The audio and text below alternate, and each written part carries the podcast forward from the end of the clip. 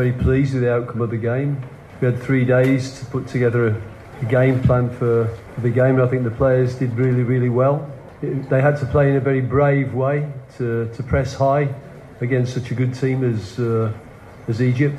Uh, but for me, that was the only way we could win the game because if we allowed them to build possession and get the ball into their best players, then we would have massive problems.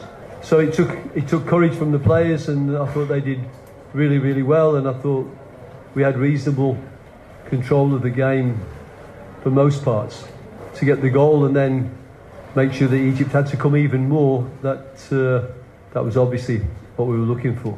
But very proud of the players and uh, and uh, very pleased with the result.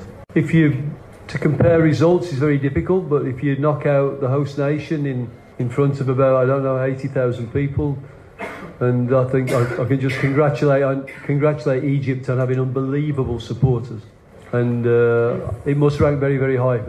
Well, we set up we set up to to press higher than we've pressed in, in other games.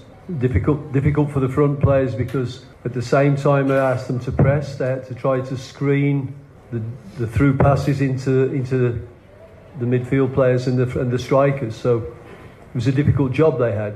So, but they did it very well, and the support they got and the moving from side to side when they got through that first press, the moving from side to side, the lateral moving was very good, and and if they got past that that line, then we had to drop quickly and establish a compact block, and I think even that they did very well. I think the boys, you know, we say sometimes that African players can't be tactically smart. The Northern Africans usually are much better than the Southern Africans, but I think the, the players they they uh, they showed a masterclass. It was excellent.